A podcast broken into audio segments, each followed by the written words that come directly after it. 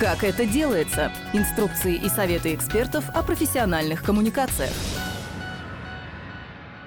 Всем привет!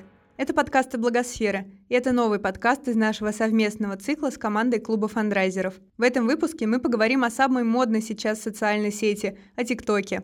О том, как НКО привлекать в нем аудиторию и какой создавать контент, расскажет редактор соцсетей ВВФ Чингис Бальбаров и операционный менеджер ТикТок Мария Паршина.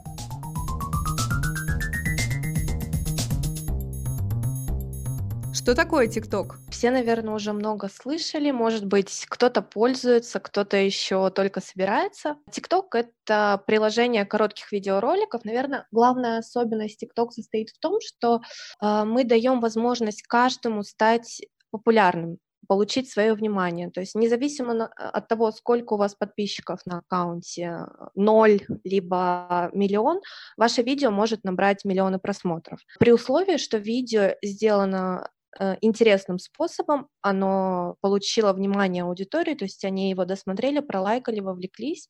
Если аудитория дала как бы добро на ваше видео, заинтересовалась, то алгоритмы TikTok, они будут распространять, ранжировать ваше видео с невероятной скоростью. При этом за счет э, простых инструментов, которые есть в TikTok, это звуки, огромная библиотека музыки, стикеры, которые реагируют на движение, на, на мимику и на многое другое э, за счет всего этого каждый может стать создателем и э, принять участие в том или ином челлендже, тренде, поделиться своим опытом.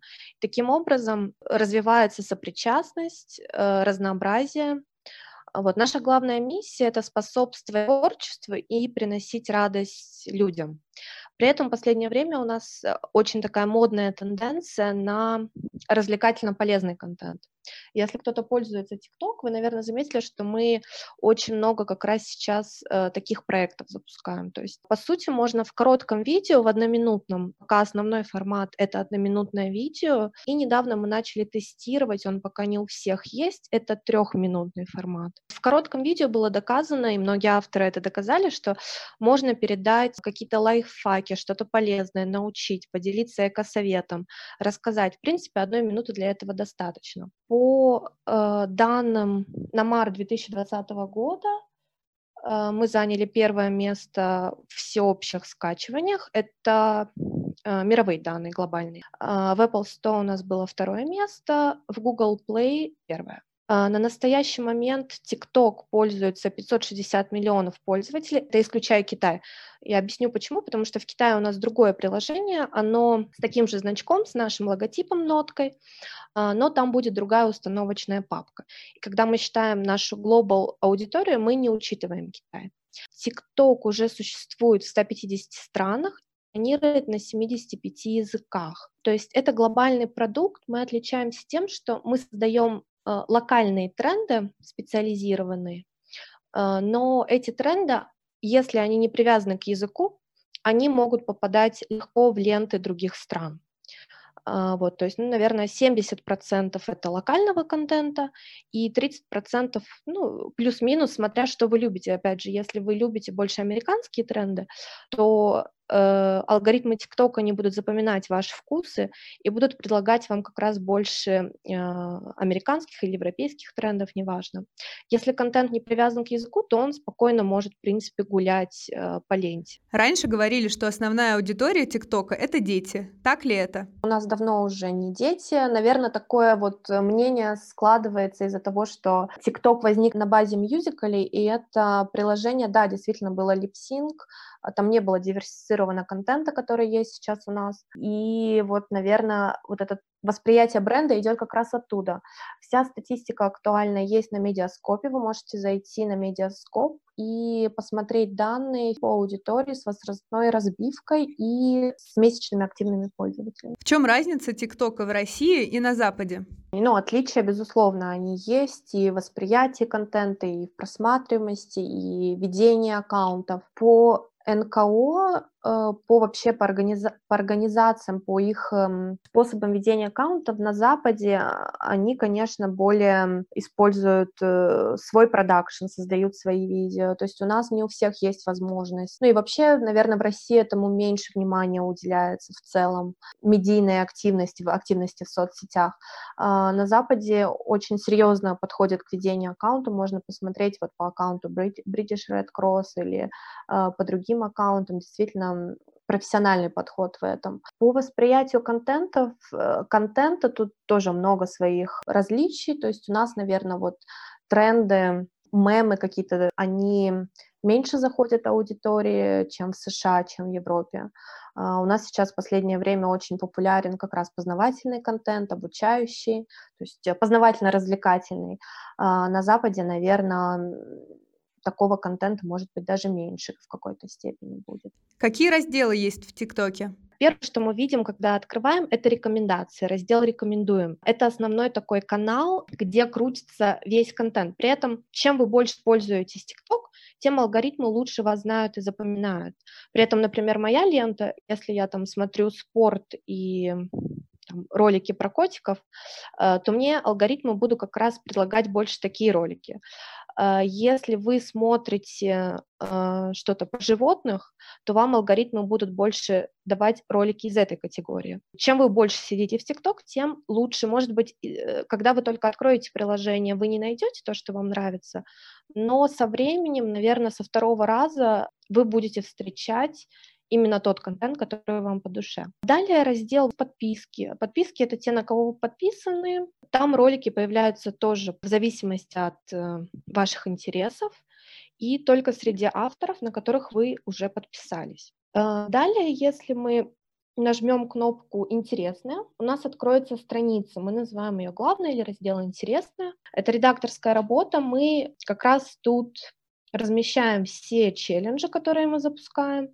Мы запускали часть земли, он был под баннером. Также другие челленджи, то есть э, и рекламные, и партнерские, и органические. А, пользователи могут легко всегда сюда зайти, посмотреть, присоединиться, прочитать условия. Часто проводятся челленджи с участием селебрити, с розыгрышем призов. Вот, то есть э, такая механика конкурсов, она очень здорово работает. При этом за счет как бы инструментала легкого звуков, э, стикеров, любой пользователь всегда может принять э, участие в челлендже. А дальше основной профиль. А, здесь раз, размещены все ваши видео. А, один из, из главных разделов, куда стоит заходить, если вы ведете аккаунт TikTok, это аналитика. Она доступна на всех про-аккаунтах. Если у вас, в принципе, сейчас про-аккаунт может открыть любой автор, тоже через настройки. Если у вас открыт, вы можете наблюдать аналитику, в принципе, ну, так же, как и в других соцсетях. Uh, у нас главные показатели, которые учитываются при ранжировании видео, это соотношение среднее время просмотра к длине ролика. То есть так называемая глубина просмотра. Но, в принципе, на YouTube, наверное, и в Инстаграме те же самые показатели. Э, тоже играет это очень большую роль, но вот у нас э, все открыто на странице в аналитике. Э, вы можете посмотреть, например, почему ролик, э, который там получил 10 тысяч просмотров, у него явно большое количество просмотров, у него явно будет среднее время просмотра выше. Также очень важный фактор, как лайки. Лайки вы тоже можете рассчитывать, например, из количества лайков поделить их на общее количество просмотров. Получим соотношение доли лайков. Вот, очень важно это учитывать, когда вы ведете аккаунт, и обращать на это внимание, потому что э, вам это поможет понять аудиторию.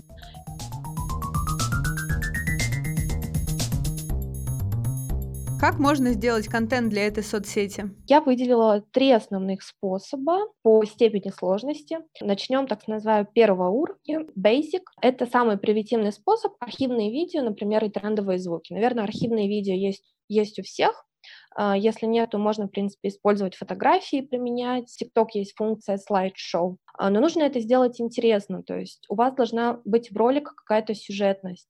Можно использовать звуки популярные, можно добавлять текст на ваши фрагменты. Следующий уровень, второй, он немножко сложнее, наверное, не доступен не для всех, то есть э, предполагает э, снятие специально роликов по TikTok, То есть это ролики под формат TikTok, может быть участие волонтеров в трендах TikTok, либо участие лиц организации в создании видео. Хороший пример такого способа ведения аккаунта – это British Red Cross, э, Красный Крест британский. Они очень часто вовлекают своих волонтеров к созданию трендов, при этом они рассказывают о своей деятельности на языке, доступном TikTok. То есть они участвуют в трендах, но в каждом, в каждом тренде они передают свою специфику своей деятельности. Третий способ предполагает больше усилий и планирования – это запуск совместных проектов. Причем запуск совместных проектов мы очень часто вовлекаем наших блогеров. У нас есть комьюнити блогеров TikTok, это и агентские блогеры, которые входят в программу нашего развития талантов. Они очень активно тоже поддерживают такие интересные проекты. Им нравится быть эм, сопричастным к чему-то хорошему и э, своими видео доносить до аудитории нужные действия, нужные мысли. Как развивать аккаунт и увеличивать подписчиков? Во-первых, стоит найти какую-то категорию, свою тематику, стиль подачи и придерживаться этого, этой категории, выбранной категории. Можете составить какой-то контент-план. Например, там каждую среду публиковать информационный ролик, каждую пятницу публиковать больше развлекательный ролик. Это очень здорово помогает. И здорово, когда автор может нащупать свою фишку, которая будет его отличать. Это может быть способ подачи контента, наличие ваших каких-то действующих героев, э, волонтеров и все что угодно. Можно в самом начале протестировать несколько форматов и найти для себя что-то вот интересное. Стоит следить за длительностью создаваемых роликов. Почему? Потому что нам нужно для хорошего ранжирования достичь э, глубины просмотра. Если ролик будет длинный и без сюжета, то меньше людей его будут досматривать до конца. Поэтому нужно постараться завлечь как-то в, уже в первые три секунды каким-то, может быть, вопросом или эффектом, или заголовком. И дальше будет шанс выше, что человек досмотрит ролик до конца. Стоит постоянно придумывать, тестировать успешность форматов, попробовать один способ подачи, еще один. И при этом следить за статистикой, заходить в аналитику и смотреть, э, на какие ролики кто-то поставил больше лайки, на на другие, может быть, будет больше процент досмотра. Также стоит использовать трендовые звуки, они действительно важны, они хорошо работают. Все в основном смотрят со звуком. Звук может вносить какую-то дополнительность в раскрытие сюжета. Здорово, когда звук скомбинирован происходящим на видео. Здорово, когда этот звук какой-то супер популярный, трендовый, и вы тоже с помощью этого звука вливаетесь в этот тренд. Ну, то есть вам не обязательно нужно повторять его точностью на, до 100%, вы можете этот тренд просто при, преподнести со своего ракурса. В принципе, так каждый создатель видео и делает. Не бывает одинаковых видео в одном тренде. Стоит отслеживать тренды, пытаться приспособить их к своей тематике, вот как раз, э, что я уже сказала, и следует следить за какими-то актуальными праздничными событиями. Как часто анализировать контент? Стоит делать это регулярно. Аналитика уже может говорить какие-то объективные вещи на седьмой день после публикации. А вот, можно на каждый седьмой день смотреть, считывать аналитику. Что такое челлендж? На самом деле такое очень широкое иногда понятие. Это предполагает какое-то направление, тренд с одинаковой механикой исполнения. То есть это может быть одинаковый звук, одинаковый стикер, и пользователи могут, используя этот звук или стикер, вовлечься в этот челлендж. Либо это не обязательно звук или стикер, это может быть какая-то общая тематика, вот, например, как у нас был челлендж «Экодолг». Общность заключалась в тематике, в постановке вопроса. Пользователи должны были записать видео, поделиться своим видео про защиту экологии, советом, экосоветом. Ну, есть что-то общее, и все к этому могут легко подключиться и присоединиться. То есть таким образом формируется целая группа людей с одинаковыми интересами, причастная к созданию одного челленджа, одного дела. Как TikTok поддерживал НКО и другие социальные проекты? Мы в TikTok, помимо как бы челленджей, баннеров, можем создавать такие отдельные веб-страницы. Они очень удобны, там можно разместить все что угодно. Можно сделать голосование. Вот с WWF мы делали квиз, а, у нас отдельный тест был. Это механика описательная, и так как мы использовали э, механизм пожертвования, и наша задача была собрать То есть 20 миллионов рублей мы перевели напрямую организации «Мы вместе», и они пошли на закупку медицинских защитных средств. Остальные пять мы распределили как бы от лица нашего комьюнити, чтобы каждый пользователь мог принять участие. За каждое видео, э, сделанное пользователем со стикером «Спасибо медикам», переводили 100 рублей, и также 22 мая прошел концерт с участием у Мумитроля, Клавы Кока и Стэм Мэвел. То есть такие артисты с разных жанров. За приход на эфир мы переводили 10 рублей. Собрали все, в принципе, быстро. За челлендж активность была очень высокая, все участвовали за счет тоже того, что было очень удобно. Мы сделали специальный стикер. При показе формы сердечка всплывала надпись «Спасибо медикам». Пользователь мог записать видео и выразить свою благодарность. Еще один интересный проект uh, Safe Hands. Тоже в период мы делали его с ВОЗ. В России у нас немножко другая подача была. А, ну, это было в начале пандемии, наша задача была научить пользователей мыть руки 40 секунд. Все мыли под него руки, все записывали вот под, э, в основном под этот трек, записывали такой свой танец мытья рук 40-секундный. Э, Россия не участвовала, мы немножко в своей обработке. Также был запущен челлендж «Вот счастливы дома», тоже совместно с ВОЗ. А, в России мы его под... Э, то есть у нас еще такая особенность есть. Один и тот же хэштег, например, может запущен в несколько странах быть. Э, но если я в России, мне будет показано русскоязычное адаптирование названия «Счастливы дома». Если я нахожусь в США, я открою TikTok, э, у меня будет тот же самый челлендж, но на английском, название на английском и описание тоже на английском. В описании этого хэштега мы добавили ссылку на пожертвование ВОЗ, то есть ну, каждый заинтересованный мог перейти по этой ссылке и внести свое пожертвование. Ссылка была доступна клик кликабельно прямо в описании челленджа, в описании хэштега. Ну, в общем, суть а, такая, что пользователи записывали какие-то свои развлекательные хобби, как они проводят время дома. А, также интересный проект вот «Новогоднее чудо» очень здорово совпал, совпало с выходом трека «Не лето». Это наш очень один из самых популярных, наверное, наших артистов TikTok. А, у него как раз был трек, лирика которого упоминала бродяжного животного, а, и мы решили вместе с центром Юна и с другими приютами запустить такую акцию «Новогоднее чудо», э, где каждый пользователь мог найти в своем городе приюты и помочь. При этом в Москве с Юной мы отправили артиста не лето с командой блогеров. Они приехали в приют э, с подарками новогодними и э, поснимали там видео, которые были потом опубликованы э, в официальном хэштеге на аккаунтах блогера с пометкой приюта. Э, и еще один последний пример, который я сегодня приготовила, это «Помоги животным». Это был э, больше такой UGC проект. Мы сделали его в инициативе вот этой девушки, это наш блогер. Началось все с того, что она ездила в приют э, в Киеве, если не ошибаюсь, она живет, и снимала видео, и э, как она помогает животным, кормит, э, спасает, приносит домой. Видео стали очень популярными в ТикТок, и мы решили при ее поддержке запустить такой челлендж, где пользователи должны были, то есть как бы посыл челленджа был помочь животным, которые в нужде, покормить или забрать себе домой, и снять это на видео и поделиться в ТикТок. А, на самом деле очень интересно, что эта дев... с девушкой общается она в нашей программе талантов, и она рассказывала, что как раз вот после этого челленджа, после ее видео э, кто-то отреагировал, и было много откликов, что люди приезжали в приют и забирали себе животных, просто узнав вот э, через ТикТок.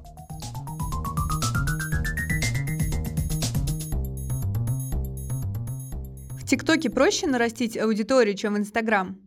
Есть куча фактов, которые это подтверждают. Опять же, можно легко нарастить аудиторию, если у вас есть хороший контент. Вот как я делилась примером нашего фонда «Арифметика добра». У них действительно очень хороший подход к ведению социальных сетей и вообще анонсированию вот темати своей тематики, и за счет хорошего видеоконтента у них на аккаунт пришло больше 20 тысяч пользователей за неделю. В Инстаграме, по-моему, у них всего не больше 30 тысяч, если я не ошибаюсь. В ТикТоке свою акцию проводил и ВВФ. Здесь рассказывали про День экологического долга. Как это помогло организации? День экологического долга – это акция, онлайн-акция преимущественно, а, в которой мы рассказываем о том, как много человечества задолжало планете, то есть как много а, ресурсов а, планета потребила. В день экодолга мы за день акции получили порядка 1 миллиона просмотров. Это был пользовательский контент, хочу отметить. Мы запустили флешмоб и предложили пользователям записывать свои видео в соцсети TikTok о том, как они заботятся о природе. К завершению акции мы уже больше 7 миллионов просмотров. Этими результатами мы более чем довольны.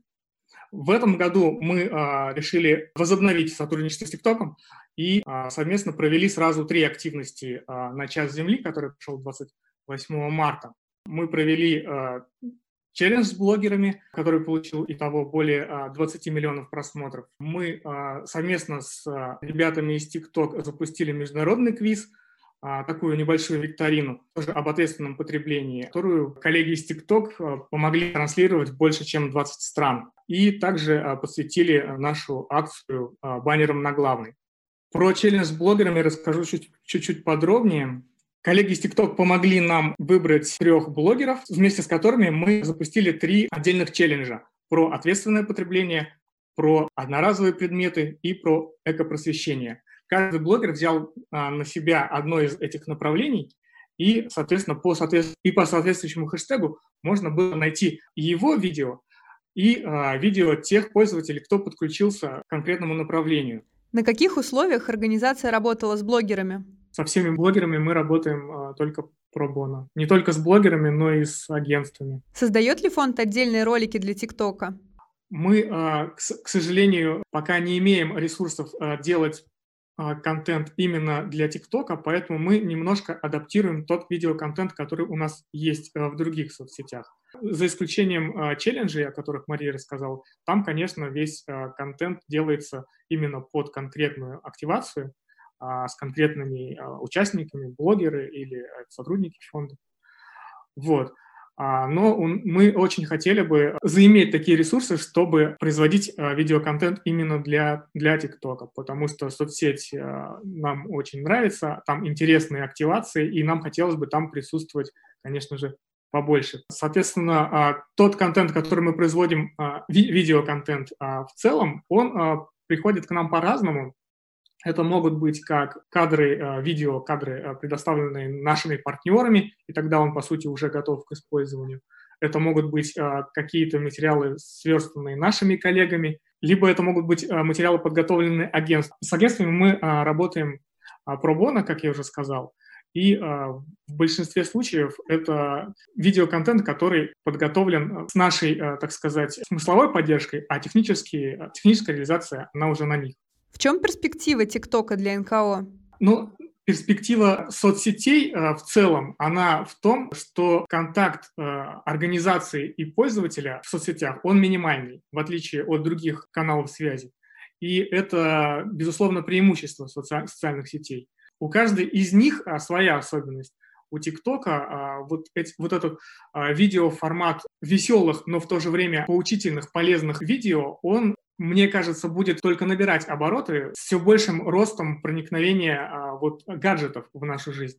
Чем больше у людей будет а, мобильных, ну, сейчас практически у всех есть а, мобильный телефон, и большая часть из этих телефонов — это смартфоны. Видео будет создаваться все больше, все больше пользователей будет становиться авторами контента. Этот тренд, он уже не сегодня, не вчера появился, и очевидно, что он будет только нарастать. Поэтому а, такие платформы, как а, TikTok, они будут а, получать все больше популярность. И, конечно же, организациям, которые хотят с аудиторией взаимодействовать, с, с потенциальными сторонниками, с потенциальными донорами, им нужно искать больше путей для взаимодействия, собственно, с этими людьми. Я не призываю ограничиваться только ТикТоком, но присутствовать в соцсетях НКО, мне кажется, в 2020 году нужно обязательно. И э, рассматривать новые каналы – это, конечно же, э, я считаю, перспективно.